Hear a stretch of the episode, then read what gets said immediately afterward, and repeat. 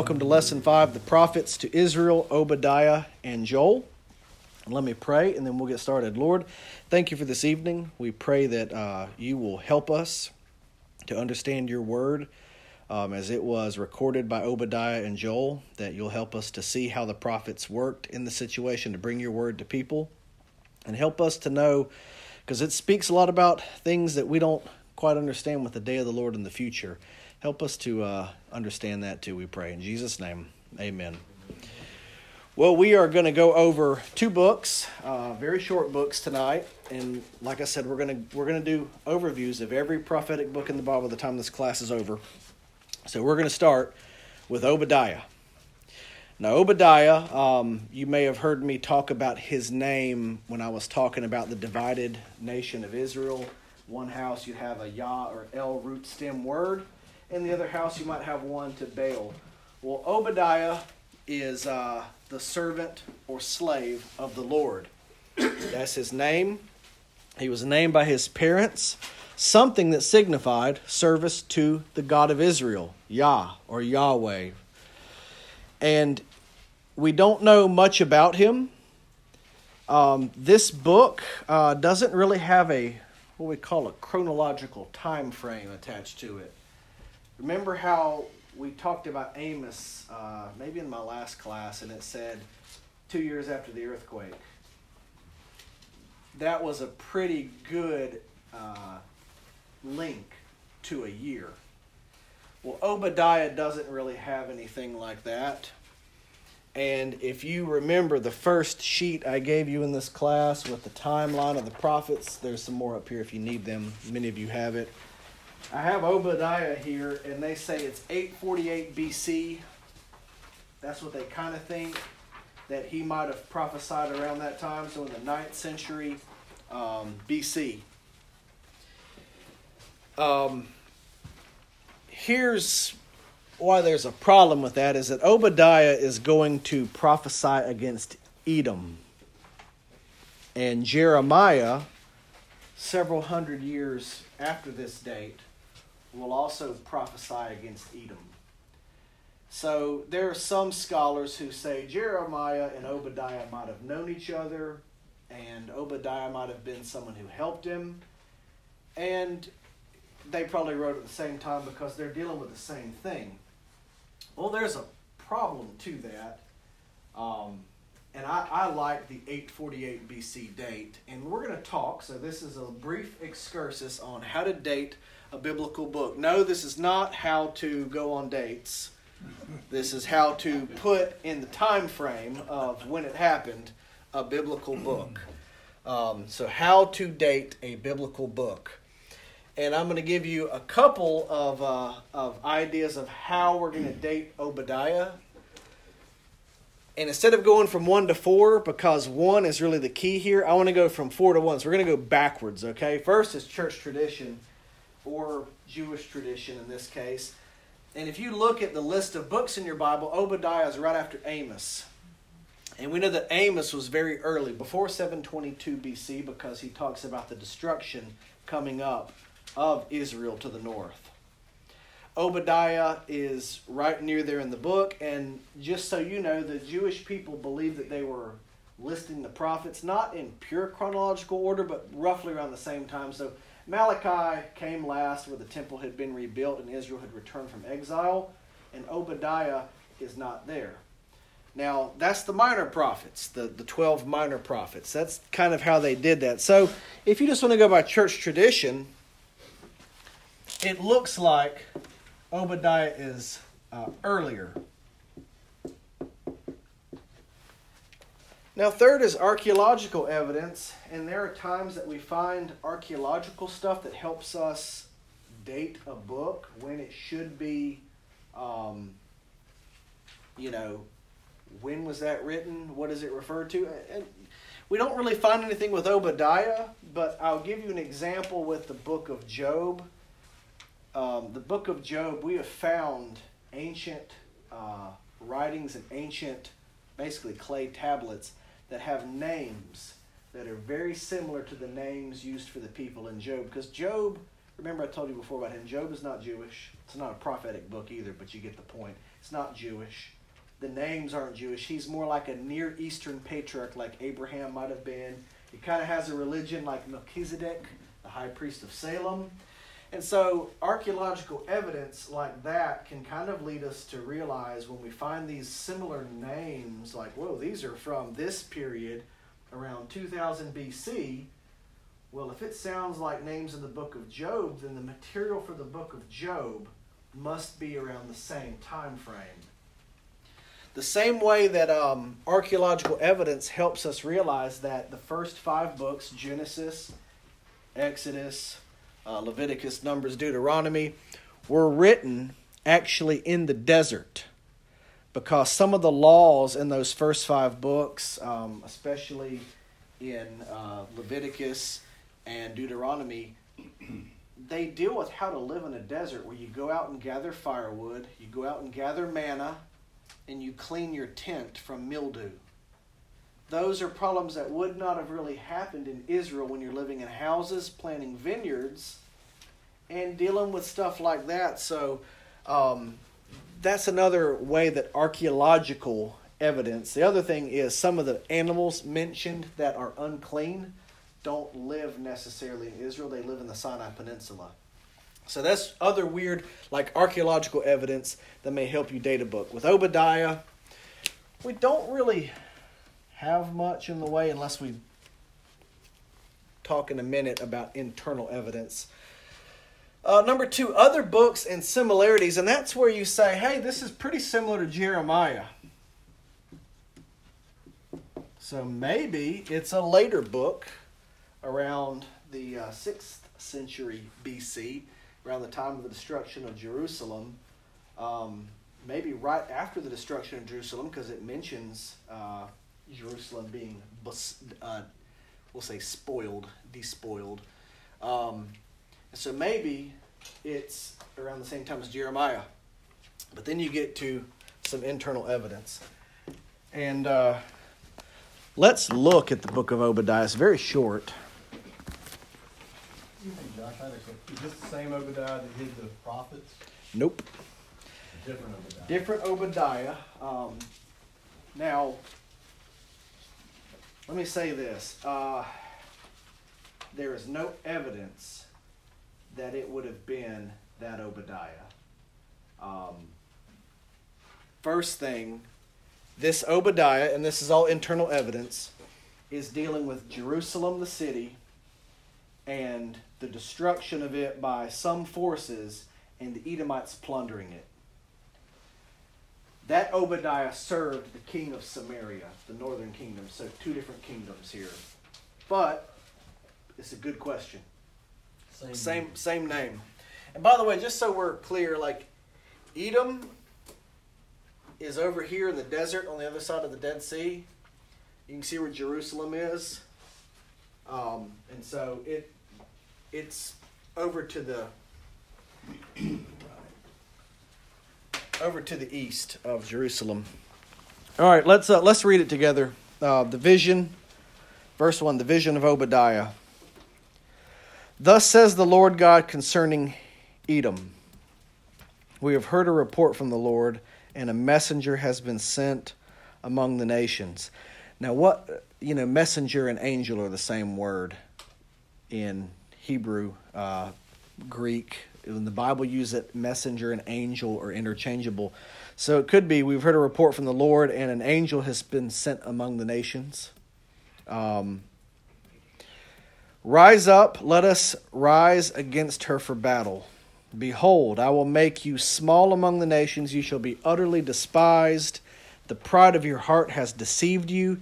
You who live in the clefts of the rock, in your lofty dwelling, who say in your heart, Who will bring me down to the ground? Remember, they lived up in mountains uh, in Edom. I don't know if you've uh, if you've ever uh, toured the Holy Land, if you've ever toured the city of Petra.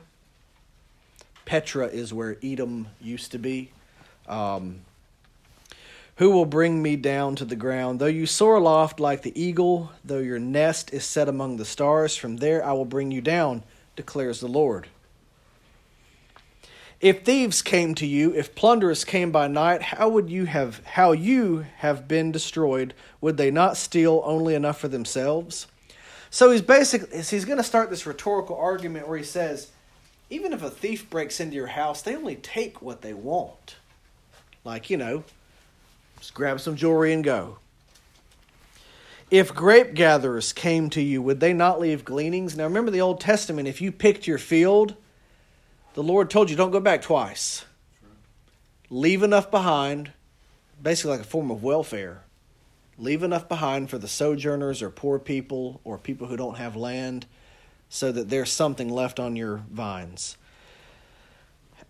But he says, How Esau has been pillaged, his treasures sought out. All your allies have driven you to your border. Those at peace with you have deceived you. They have prevailed against you. Those who eat your bread have set a trap beneath you. You have no understanding. Will I not on that day, declares the Lord, destroy the wise men out of Edom and understanding out of Mount Esau? And your mighty men shall be dismayed, O Teman, so that every man from Mount Esau be cut off by slaughter.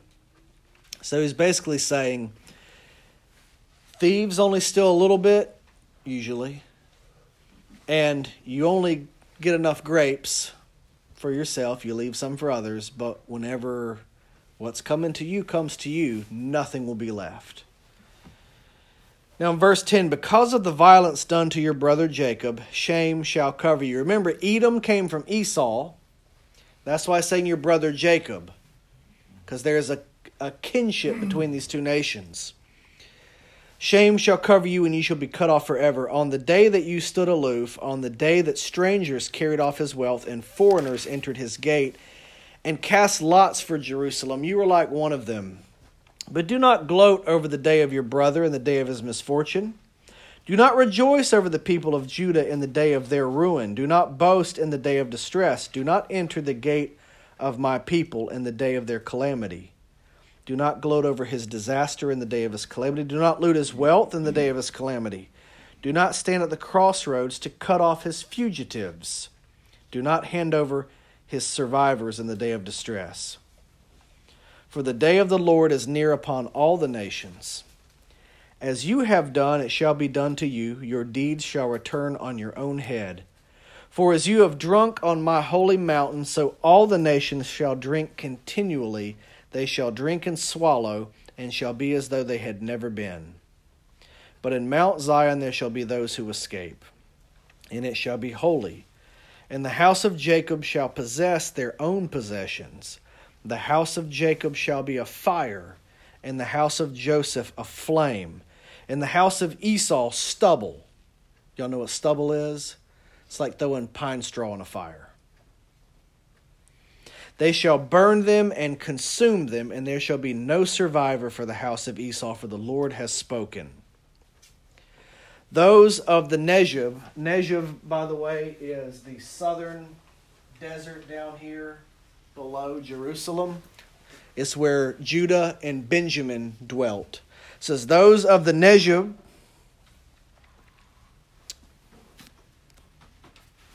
shall possess Mount Esau, and those of the Shephelah, Shephelah, Shephelah shall possess the land of the Philistines. And that means hill dwellers, is what my commentary says. So if you look at uh, Israel, there are a lot of hills up in here, up in this northern area. Shall possess the land of the Philistines. They shall possess the land of Ephraim and the land of Samaria. And Benjamin, which you remember is a southern tribe down here next to Judah, shall possess Gilead. Gilead was the hill country across the Jordan River over here we talked about Gilead, I believe, last week uh, because that's where Elijah was from. The exiles of his, this host and the people of Israel shall possess the land of the Canaanites as far as Zarephath. And the exiles of Jerusalem who are in Sepharad shall possess the cities of the Negev. Saviors shall go up to Mount Zion to rule Mount Esau, and the kingdom shall be the Lord's. All right, so it's a very concise, short book, and there's a lot of poetry in it. Did y'all notice the poetry? No. If you were reading it in Hebrew, uh, you would notice the poetry. So it didn't rhyme, did it? It didn't rhyme. You were reading in Hebrew and we understood? Yeah, as the gift of tongues, you know. Uh, well, in your Bible, um, do you have the text kind of indented like this? Um, Yeah, using a single column. It, it's kind of choppy looking. not all over, but Yeah, some some Bibles do that, some Bibles don't. So, for example, here's First Chronicles. You can see there's no indentations, just big like paragraphs. But in this one, it's a lot of white space. Um, if you have a Bible like that, your editors are trying to show you where it's poetic, where it's poetry, where it's very choppy Hebrew. Um, in the book of Obadiah, you have a lot of this, um, we'll say, the revenge of the Lord. Using the word revenge here, kind of, but but carefully, because God avenges His people, right? He He's the one who settles accounts. But it's this idea that the Lord will settle up for this crime that Edom did. Now, I've given you an outline on your paper, and this is different than you'll see in most commentaries. Most commentaries will divide it at different places. I'm, I'm letting the text divide it. If you'll notice, at the end of verse 4, it says, declares the Lord. Y'all see that at the end of verse 4? Mm-hmm. Mm-hmm. And at the end of verse 18, for the Lord has spoken. So you can see I, I divide the book up there. And I think it has three parts one, the sin of Edom, two, judgment on Edom, and three, the day of the Lord. So this is interesting because this prophet is not being a covenant mediator for Israel necessarily or Judah, is he? I think he's saying you didn't help your brother. Right. You let him run over your brother roughshod, and you'll have to probably pay for that. Does anybody remember in the last class when we went over the book of Amos a little bit? And we talked about how the first part of the book of Amos, he goes around from nation to nation saying, For three sins of Tyre and for four, I will not relent. For three sins of Damascus and for four, I'll not relent. And it's, it's these nations who aren't God's people, but God is still telling them, You have sinned. It's just basic morality that we all know we're born with as part of the image of God, and you're breaking it, so you will pay for it. So this uh, prophet is not really a covenant mediator between God and Israel in this book, as much as he's telling this nation that knows God's people, hey, you've dealt treacherously with your brother. So it's it's it's interesting because even though he's a prophet and the prophetic formula holds up because he knows something's going on with God's people and God's got their back. But he's not really dealing with like Elijah or Elisha. We're dealing with the king of Israel has sinned and has to be held to account. So that's one little interesting note of this book. Second, let me talk about what Edom was doing at this time. Um, under David and Solomon,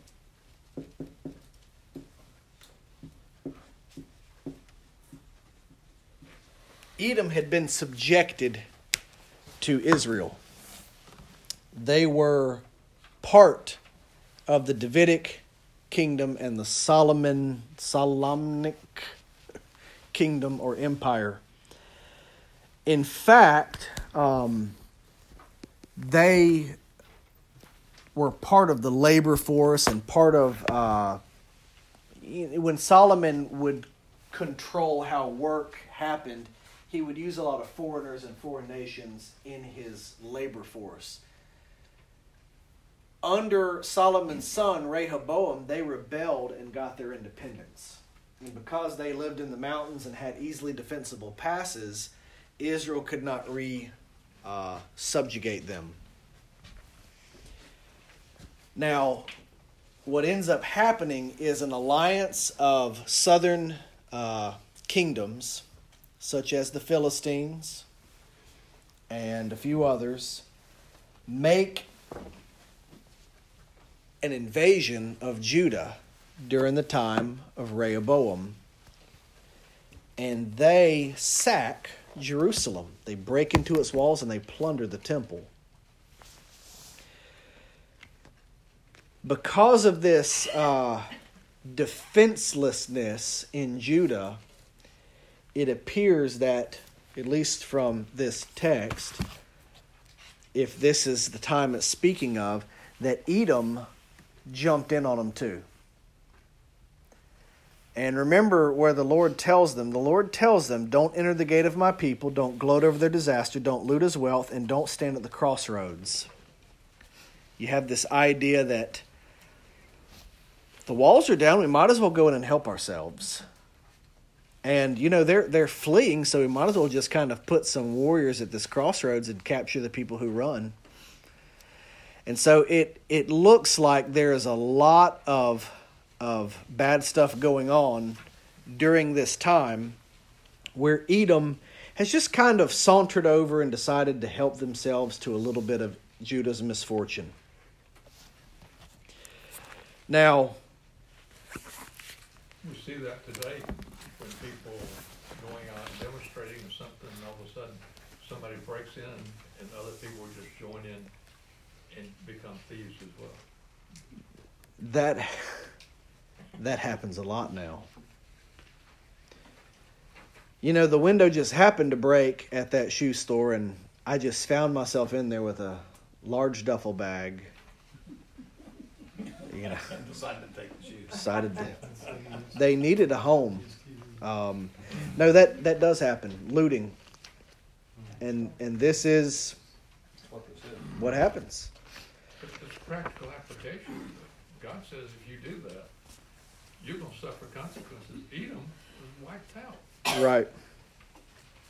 So, let me read a little bit of historical stuff right here, talking about why some scholars put Obadiah back in the 840s.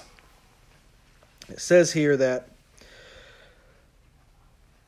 in Second Chronicles 28 17 through 18, uh, two nations attack Judah from the south and west soon after the northern coalition of Israel and Damascus inflicted a serious reverse on the armies of Ahaz. And it says that um, a good majority of evangelical scholars started seeing that this 848 through 841 date, because um, it says in 2 Kings 820, Edom revolted from under the hand of Judah and made a king over themselves, and so they were they were independent. Then in 2 Chronicles 21, 16 through 17, the Lord stirred up against Jehoram, the spirit of the Philistine, Philistines, and the Arabians that were near the Ethiopians, and they came into Judah and broke into it, carried away all the substance that was found in the king's house, and his sons also and his wives. So there was not never a son left to him save Jehoahaz, the youngest of his sons. So you put these issues together and see that this is a perfect time where the Edomites could have come in right on the heels of these invaders and just kind of help themselves to what was left laying around Jerusalem. So, one group of scholars says this happened when the Babylonians came in and Jeremiah was talking about it. Another group says, no, this is what was spoken of back in Chronicles and Kings when Edom was independent, revolted against them, and just kind of helped themselves to what happened to Jerusalem. Oh, I see. So, Obadiah verse 11 says, In the day that thou stoodest on the other side, in the day that strangers carried away his substance, and foreigners entered into his gate, and cast lots upon Jerusalem, you can see where this invasion is not something that ended Jerusalem, because it wasn't empty like after the Babylonians just carted everyone off, but there there's still people there, and Edom comes in and they help themselves to it and sell some of the other ones away. So it does kind of seem to fit better an earlier, like 840s date because of the internal evidence of what's happening, where Edom is kind of there pilfering uh, a, a really humbled people, not going in after the Babylonians cart everyone off and taking what's left over because there was no one there at that point. So that's why uh, we think the book of Obadiah refers to a 9th century war rather than a 6th century BC Babylonian invasion. When did Edom break off from Uh, Solomon, David? yeah, right after Solomon's death during the time of Rehoboam. So we're dealing with, um, if you look at your dates here, Eight forty-six, Joram becomes king of, yeah, so eight forty-eight, Joram. we're looking at around the 900s, and so this Okay. had been about four or five decades before this. Okay. They've been independent for about a generation. So Edom revolts, it says in my Bible, in eight forty-five BC. Um, is that what your Bible Well, says? that's just a note. The little note. I would say it's a little earlier than that, um, closer to 900. Okay. Now, 8, 848 through 841 is when this episode where the Philistines and the Arabian raiders come in and attack Israel, uh, sorry, Judah, and take a lot of stuff from the temple. Okay. And uh, if you want to read more on that, um, Second Chronicles 21 is where you would turn. And you can do that uh, sometime this week. So, if you look at uh, Obadiah, no king or historical figure is mentioned. It's a very anonymous book. It's just talking about a nation, but not a specific king. And also, um, the nations who are mentioned Edom, Jacob or Israel, Judah, the Philistines, Samaria, Gilead, Canaanites. Um, those do seem to be earlier nations than later on. It doesn't mention Assyria and it doesn't mention Babylon, the two big powers a century and a half, two centuries later. And so, ask a question when was it written? I think it's about 840s. 840s. Who is it against? It's against Edom. That's it's an easy one because it does say that. But what is promised? Now, the prophet delivers a message by God to promise something to Edom. And what does he promise? They're gonna be destroyed. They're gonna come back. All right, so here's what happens. Is this is really cool. After the Babylonians take Judah away, the Edom, the Edomites also plunder the area again. But after that, uh, they really fall on hard times. A group of people come in and drive them out, called the Nabateans. And the Babylonians actually record that and talk about that little war. But the Nabateans come in and drive them out, and they get driven into the desert down here below Judah, where they kind of eke out a living. And that whole group of people, when the Jewish people come back, they're converted to Judaism by force during the reign of the Maccabees and the, and the independent Jewish kingdom. And they actually, so these are the Edomites, become something called the Idumeans. And there's a very famous king who is Idumean. His name is Herod. Mm-hmm. The Idumeans actually, after becoming culturally and religiously Jewish, end up becoming the kings of Israel under Herod. And so it's kind of interesting because, you know, they just get blended in almost as one people with them religiously and then end up kind of ruling them. You can't beat them, join them. So yeah, well, and if you look at um, verse twenty in Obadiah, the exiles of this of this host of the people of Israel shall possess the land of the Canaanites as far as Zarephath, which lives in the north, and the exiles of Jerusalem who are in Sepharad, which is actually a Median province. That's where a lot of people got taken from Jerusalem over into the area where the Babylonian Empire lived. It says they come back shall possess the cities of the Negev which is where the Idumeans went, the south. Saviors shall go up to Mount Zion to rule Mount Esau. So they take over the Edomites, which happened historically, and the kingdom shall be the Lord's. So they're part of the people of Israel at this point. And so you can see that this prophecy happens in the 200s. so we can we can put a stamp on Obadiah fulfilled, you know, boom. God did it. The Edomites got punished, and then they got conquered by Israel. So it's really a cool little book. Um, There's more that could be said, but we'll move on to Joel. So Joel's name means the Lord is God. So Yoel. You can kind of hear the Yah root and El, like I said, is the Hebrew word for God. The Lord is God. Yahweh is God. Yoel. And his book is three chapters. I will not read three chapters.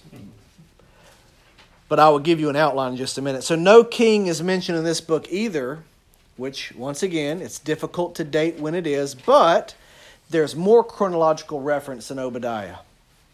So, I give you an outline here. Chapter 1 An invasion of locusts. Once again, it's a very poetic book. and uh, you'll you'll have chapter one just sounds terrible. Um, so let's start in verse eight because there's a very good picture here of of what's happening. Chapter one, verse eight: Lament like a virgin wearing sackcloth for the bridegroom of her youth. So imagine a young woman who's been waiting for her betrothed to set a date for the marriage and take her away and have a family. And before the wedding date, he's cut down in battle. And she goes around in sackcloth lamenting because there goes the man she was promised to, cut down in battle, and she has nothing now. That's the picture here. Imagine a young woman waiting for Johnny to come home from the war, and he doesn't come home. Verse 9 The grain offering and the drink offering are cut off from the house of the Lord. There's not even enough wine and grain to offer to the Lord because the locusts have eaten everything. That's what society is like right now. The priests mourn, the ministers of the Lord. The fields are destroyed. The ground mourns because the grain is destroyed. The wine dries up. The oil from the olive tree languishes. Be ashamed, O tillers of the soil. Wail, O vine dressers, for the wheat and the barley, because the harvest of the field has perished. So it's this idea that people, like society, has just been cut down. Like a war, but different. A drought, a famine, something so terrible because these locusts have just gone in and devoured it. So that's chapter 1. Chapter 2 talks about another invasion and it talks about some people say, well, this is just a spiritual view of what happens with locusts, but other people say, no, what God is showing him is there's going to be two invasions, one by locust and the second by an army. And it talks about this rank after rank on horses of armies coming in, climbing over walls, going into houses, the earth trembling before them in chapter 2, verse 10 and it says, verse 11, the Lord utters his voice before his army, for his camp is exceedingly great. He who executes his word is powerful, for the day of the Lord is great and very awesome. Who can endure it? So we have the day of the Lord again, seen as this future judgment. And in chapter 2, verse 12, there's a, there's a pivot here, there's a change. Verse 12, yet even now declares the Lord, return to me with all your heart, with fasting, with weeping, and with mourning and rend your hearts and not your garments. Return to the Lord your God, for he is gracious and merciful. So, Joel's a little different than Obadiah. There's actually a call for repentance for God's people. Where he says, Look, locusts are coming, and after them an army, but even now there's time. Break your hearts before the Lord and come back to him and see if he will change this, if he will, if he will hear your repentance and, and, and change his mind on the disaster that's going to come to you. So you can see how the prophet's working here to say disaster's coming, but there's still time. Now let's look at what he says to do. Not this this idea of rending your hearts. The the Jewish people, if they got mad or if they got uh, depressed or if they realized they had sinned against the Lord, they'd rip their clothes as a show of mourning or anger. And he says, No, no, rip your hearts, not your clothes. So, in verse 15, he tells the people what to do. Blow the trumpet in Zion, consecrate a fast, call a solemn assembly, gather the people, Consecrate the congregation, set them off, you know, make them clean ritually. Assemble the elders, gather the children, even nursing infants. Let the bridegroom leave his room and the bride her chamber. He says, Between the vestibule and the altar, let the priests and the ministers of the Lord weep and say, Spare your people, O Lord. Make not your heritage a reproach, a byword among the nations. Why should they say among the peoples, Where is their God? Moses, remember, Moses would say stuff like this, remember? Don't do this, Lord, then other nations will go, What is God? God brought them out in the desert to kill them. Don't let those people say that against us, Lord. So it's very similar to what Moses would do. And then verse 18 it says, and it's talking here as if this had already happened, but I believe it's predictive. I don't think this is talking back historically. And then the Lord became jealous for his land and had pity on his people. The Lord answered and said to his people, Behold, I'm sending you grain, wine, oil, and you will be satisfied. I will no more make you a reproach among the nations. I will remove the northerner far from you. That's why I think it's two invasions, locusts and an armies, because now it's talking about food, and then the northerner. I'll remove the northerner far from you, and will drive him into a parched and desolate land. His vanguard into the eastern sea, and his rearguard into the western sea. The stench and foul smell of him will rise, for he has done great things. Fear not, O land, be glad and rejoice, for the Lord has done great things. Fear not, you beasts of the field, for the pastures of the wilderness are green. The tree bears its fruit, the fig tree and the vine give their full yield. So it's talking of a full restoration. The enemy armies are gone, and the land is producing crops again. The locusts are gone. So you can see after repentance comes restoration. But it's even better than that. Look with me in verse 28. And that shall it shall come to pass afterward that I will pour out my spirit on all flesh. Your sons and your daughters shall prophesy. Your old men shall dream dreams, and your young men shall see visions. Even on the male and female servants in those days I will pour out my spirit. So, you know that that verse is used by the apostles at the day of Pentecost to describe what's happening as people from all over the Roman Empire hear the word of God in their own language and start following him. So, this verse has been fulfilled. And then uh, chapter 3, we'll get to in a minute, talks more about the day of the Lord again.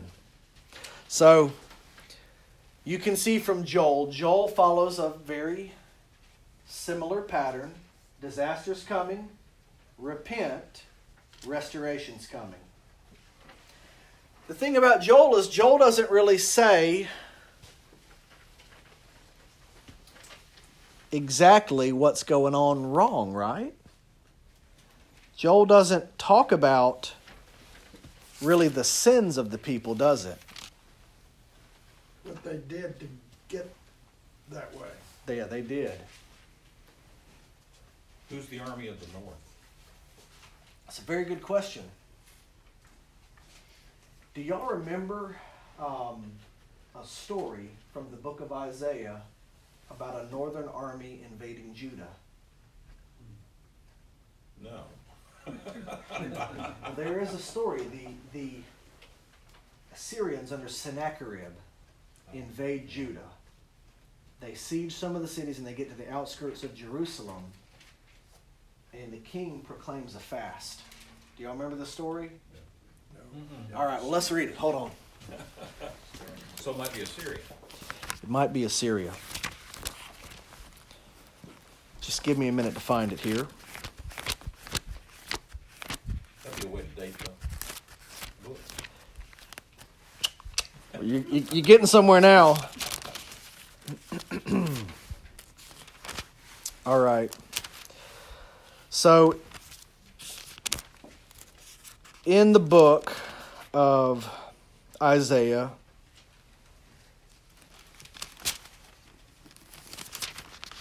turn to chapter 8. You'll see some similarities here between Isaiah and Joel. Now, Joel is foretelling something that's going to happen in the future, and Isaiah is talking about what's happening in his time here.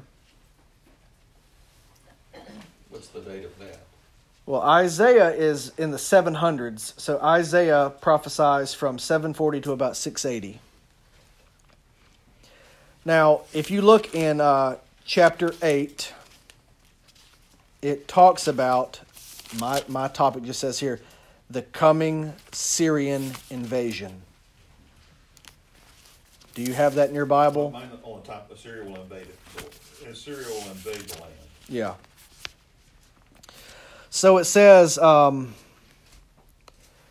in verse 4, it says, Before this boy grows up and can say, My father or my mother, mommy or daddy, basically, the wealth of Damascus, which is the head of the kingdom of Syria, and the spoil of Samaria, which is the northern kingdom of Israel, will be carried away before the king of Assyria. And so the Lord spoke to me again, verse 5 Because this people has refused the waters of Shiloah that flow gently, and rejoice over Rezin and the sons of Remaliah, therefore, behold, the Lord is bringing up against him the waters of the river, mighty and many, the kings of Assyria in all his glory. It will rise over all its channels and go over all its banks, and it will sweep on into Judah, the southern kingdom. So he's talking about he's going to destroy two northern kingdoms and he's even coming into the southern kingdom, Judah, this northerner, the Assyrians. Because remember, Assyria is up here in the north, above the people of Judah. Now, the people were scared when they heard this. But, and there's another version of this in, I think, Chronicles. What ends up happening is when the uh, Assyrians get to Judah, they declare a fast. Let me find this. Uh, find this passage for you.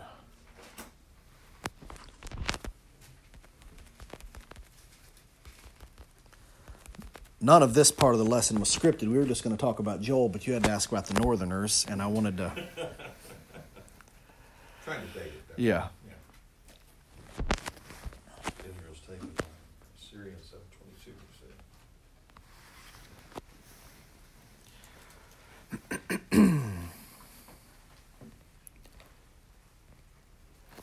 Turn to Second Chronicles 29.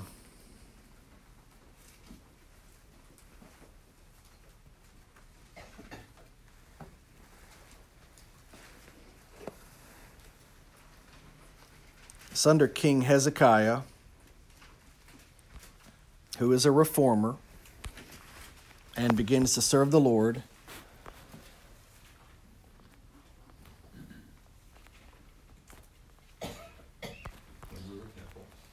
cleanses the temple, reinstates the priest, and then if you look down in chapter 32, Sennacherib invades Judah.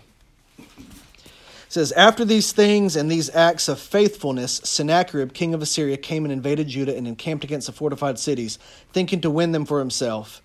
And when Hezekiah saw that Sennacherib had come and intended to fight against Jerusalem, he planned with his officers and his mighty men to stop the water of the springs there outside the city. And, and it goes through his entire strategy here. Uh, verse 9 After this, Sennacherib, king of Assyria, who was besieging Lachish with all his forces, sent servants to Jerusalem to Hezekiah, king of Judah, and to all the people of Judah who were in Jerusalem, saying, Thus says Sennacherib, king of Assyria, On what are you trusting that you endure the siege in Jerusalem? So why are you still fighting me? And he goes on and says, Don't you know what my fathers have done all these other gods? We've smashed every god that's ever fought us. Were the gods of those nations and those lands able to deliver their lands out of my hand? Who among all the gods of those nations that my fathers devoted to destruction was able to deliver his people from my hand, that your God should be able to deliver you from my hand?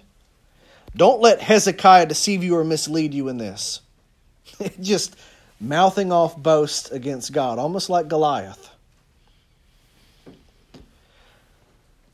So, verse 20 of chapter 32 of Second Chronicles Hezekiah the king and Isaiah the prophet, the son of Amos, prayed because of this and cried to heaven. And the Lord sent an angel who cut off all the mighty warriors and commanders and officers in the camp of the king of Assyria. So he returned with shame of face to his own land.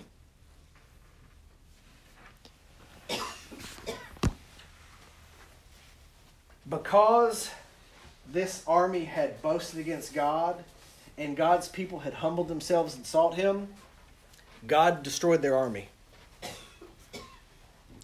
And if you look at the historical record, this king went all the way down, kept conquering, kept conquering, all of a sudden went back north, and then he was assassinated By his own sons. by his own sons. So, is the book of Joel foretelling this and warning God's people to repent so that it can be averted and the northern are gone? That could be a historical setting for it. If so, it puts it before the book of Isaiah, which in this list he is listed way up here in 830 to 810 um, warning God's people of look what just happened, you know, to you a couple of years back, and look what's going to happen again if you don't follow the Lord. And so this call for repentance, if this is true, if this is the, the way that the book was written, was was listened to. The people said, I remember this in the book of Joel. And they got it right, and God took the northerner far away from them. That was 722 BC. They lived another 140 years in their land after that, and the Assyrians never conquered them, the northerner. Now, the Babylonians did later um, for their idolatry and their, but they did get several generations of peace because of this repentance. So, if the book of Joel is referring to this, we kind of see how it plays out. Um, now let's talk about the day of the Lord real quick and then we'll close up. Day of the Lord, chapter 3 of Joel. What is the day of the Lord?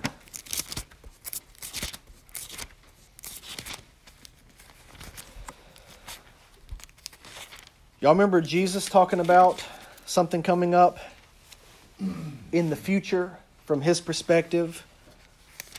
That something was going to happen The, the judgment before his second return. Yeah. There was judgment.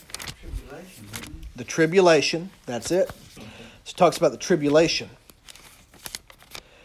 Um, the prophets often talk about these future events, and they talk about them uh, with what we kind of call prophetic compression. So remember how I said there was a judgment coming against Edom, and it actually took several hundred years to happen. But when the prophet Obadiah got this message, it was judgment's coming for Edom. God will give them according to their works. Well, oftentimes, when prophets talk about the future, they use that prophetic compression. The Lord will repay them, the Lord is coming. And so in the book of Joel, we have the same thing. The day of the Lord mentioned in chapter 3. For behold, in those days and at that time, when I restore the fortunes of Judah and Jerusalem, so he's saying he's going to restore them after this great time. I will gather all the nations and bring them down to the valley of Jehoshaphat, which means the Lord judges. It's not necessarily the King Jehoshaphat here, who was just, his name meant the Lord judges. And I will enter into judgment with them there on behalf of my people and my heritage Israel, because they have scattered them among the nations and divided up my land and have cast lots for my people. So it's this same thing with Edom. The Lord saying, I'm going to settle up accounts with the nations that did this stuff. These nations invaded my land on the backs of these locusts, and I drove them out. And then he's looking in the future at some point and saying, I'm going to settle up with all nations that have scattered my people. And so you you have this call here where he like this is interesting. Look in uh, verse 4. What are you to me, O Tyre and Sidon, and all the regions of Philistia? Are you paying me back for something? If you're paying me back, I'll return your payment on your own head swiftly and speedily. Like, why are you treating my people this way, all these other nations, if you think you're paying me back? Let's even up. You know, getting the Lord back for something he did. By the way, you think about why these nations may not like the Lord. Think about the Philistines. The Philistines captured the ark one time before David was king and took it in their cities as spoil, and then they started getting tumors in all their peoples. And so they sent it away, like, get it out of here. They sent it to another city, that city sent it away, and they sent it back with two milk cows to Israel. So you can see where they're like, let's get them back. You know, they remember that ark? Well, God's like, oh, we'll settle up. Keep looking. Verse 5 For you have taken my silver and my gold and have carried my rich treasures into your temples. You have sold the people of Judah and Jerusalem to the Greeks in order to remove them far from their own border. So it, the Greeks were up around here. That was the furthest kind of geographical reference point for traders because they traded with the Philistines. The Philistines were Mycenaean Greek lineage. So he's like, You're trading them far away, even to the traders with the coastal people. I'll get you back for that. Selling my people. So it kind of sounds like a very similar situation he's talking about, like we just saw with the book of Obadiah, where Israel had been invaded and plundered by all these different nations, like the Philistines. Remember, the Philistines weren't even around during the time of Jeremiah, and uh, they they weren't an issue anymore. So this is why I think this book is early too, and other scholars do.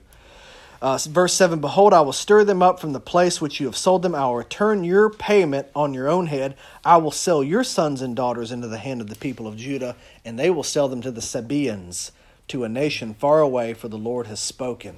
The Sabaeans, by the way, were in the desert um, down around Saudi Arabia. So you have the payback coming. You think you've gotten rid of my people Israel? We will settle up and then they'll be the victors and they'll sell you away.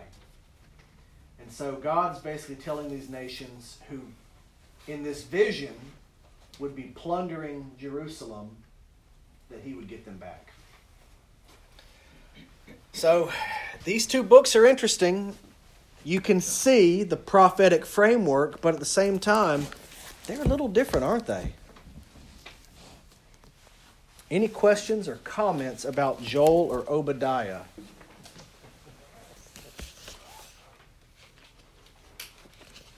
Straighten up or fly right. Straighten up and fly right or pay the consequences. That's that's right. Someone over here.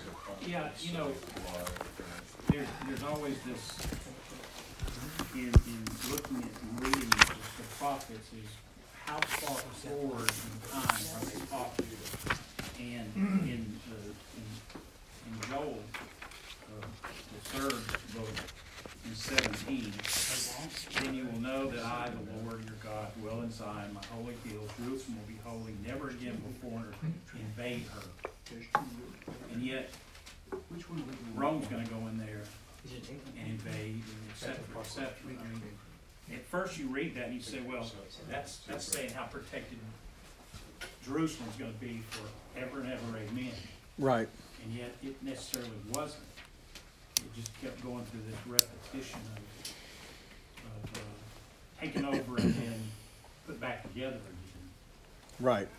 Is this, where does this, this this statement in chapter three, how far forward in history is it describing Jerusalem? So, one more thing about Joel, and this, there's so much information that goes into this stuff that I don't have time for.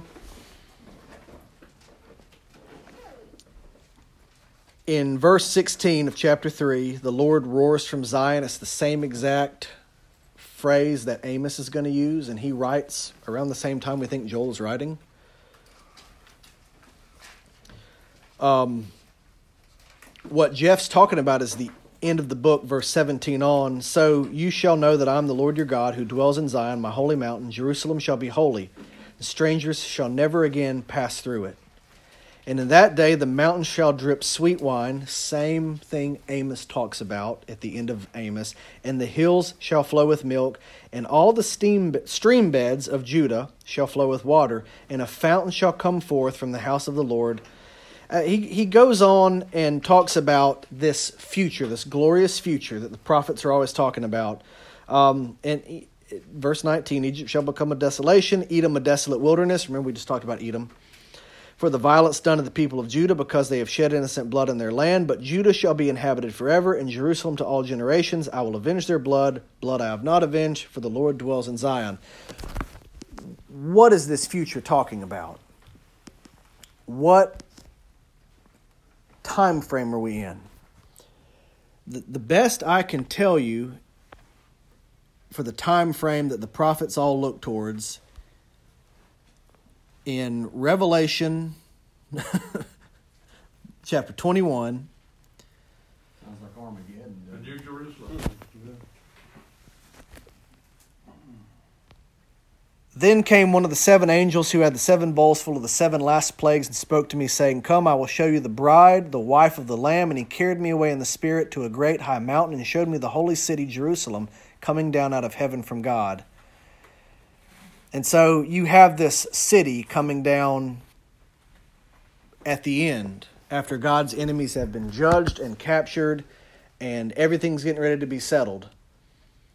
And this city comes down and God dwells there forever with his people. Um, almost all the prophets have this day they look forward to that if you were just to look at the historical register, yeah, we can see that Edom got trounced. But we've never seen this, where his city is never tread by foreigners. Because what's who rules Jerusalem today, technically? Israel. I thought they were controlling of Jerusalem. Who, who who's on the temple right now? Well, the Temple Mount is, is, is. Yeah, the Dome of the Rock. Yeah. Uh, you know, all that stuff. So, do we see a fulfillment of this yet? No. Now, there have been windows where Israel has had it again. Post Babylonian exile, they got it back, they built a temple. Well, then the Greeks came and uh, Antiochus took it over. Well, then they won it back under the Maccabees. Well, then the Idumeans came in and kind of melded with them and got their own kingdom. And the Romans came in and made them a client state. And they kind of thought they were getting it back, then the Romans smashed it. And there are times in the Middle Ages where a Frankish Christian king would kind of put toleration in Jerusalem and the Jews could have it again. Then the Muslims would come back in, the Ottoman Empire. Now, 1949, the state of Israel, they've they can see it. They can go pray at the wall, but they can't administer it. The Muslims have control over the Temple Mount. So they've never gotten this promise truly given to them as it's stated here by the prophets. And I don't think they will, and we won't until Revelation 21. But if you look, uh, the book of Hebrews in chapter 11, talking about the prophets, says, And all these, and it's talking about all the Old Testament prophets, though commended through their faith, did not receive what was promised. Right. There's a sense in which God's promises to them have not been received yet. Partly because salvation history is not done, but also because Jesus had not come, come yet. And just so you know that the way Jesus reads the prophets is they're all talking about him. And in Revelation 21, who is the king who sits in Jerusalem and rules the earth? Christ. Jesus. So the prophets see it. They don't quite know when it's coming. And according to the book of Hebrews, they die waiting for it, frustrated.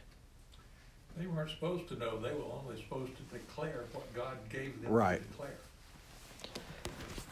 And so you're going to get to the end of a lot of these books of the prophets and you're going to go, this sounds awesome. When is it coming? Or when did we see this? And you're going to see parts of the books fulfilled, but you're going to see parts of them where it's just left open ended and we're still waiting for it with them. Now we have it in Christ and we know how it's going to end, but chronologically speaking, we're still looking forward to that point, to that day, to that part where Jerusalem is never trampled by foreigners again. So plagues in armies of the north or wherever are, can be read very symbolically. It can be, and uh, there have been attempts. If you remember the Left Behind books, they used that verse and some other verses in Jeremiah to talk about the Russians attacking uh, Israel. Tim LaHaye and Jenkins. Jenkins, Jerry Jenkins. Jerry Jenkins. They believed the northerner talked about Russia because that's the northernmost state above, at that time, Israel. And I don't necessarily think it's talking about Russia there. I think it was talking about a specific event um, with the Assyrians. But many prophecies, if you look at them, they seem to recur again and again and again. Could be. How, how big was the Babylonian Empire compared to the Assyrian Empire at that time? Um, at that time, Babylon was actually a vassal of Assyria. Assyria had kind of put their foot on their neck, and this is going to sound uh, very similar to our geopolitical situation today. Assyria was dominant because they had good alliances and disorganized enemies. And the minute that flipped, Babylon got them back and just burnt their capital city. So it's it's almost like if you think about the first couple years of World War II, everyone was scared of the Nazis. After that, everyone's scared of the Russians and the Soviet Union. Well, the Soviet Union got much bigger than Nazi Germany ever was, and much more dangerous uh, to the world than Nazi Germany was at that time that's going to be how Babylon is. Babylon is going to get a lot of allies and trounce the Assyrians, and then all those allies are going to go, What have we created? And Babylon's going to turn on them and take them over until God brings Babylon down by the Medo Persians. And so, Well, the reason I asked is, is, is you look at geographically on that map, if, As- if Babylonia was anywhere powerful enough, that, those, those uprisings over in, in, in the Israeli area yeah, would have been opportunities to win allies, because the Assyrians had to go right down, they had to get pretty far from home right. to pull that off. And I just wonder how much that, that was God's working some political stuff. And you, you, you said exactly what I was thinking. This Ukrainian Russian thing feels like a similar thing. Yep. Ge- Geography has a lot to do with who's gonna, who's gonna come out of this thing. Yep, and you know, it's one of those things where uh, just because you're allied right now doesn't mean you like the person. The friend of my, what was it? The friend of my, the enemy of my friend is my friend, or no, the enemy of the friend of whatever it is. You get the point. The enemy of my enemy is my The enemy of my enemy is my friend. Yeah, it's like an episode of The Office where they can't remember that one. Uh, that's how it was back then too. And um, if you also the route that Babylon took to invade Judah was the same route the Assyrians took. They came from the north. You can't go across that desert um, at this point in time logistically. Still a rough route. Yeah,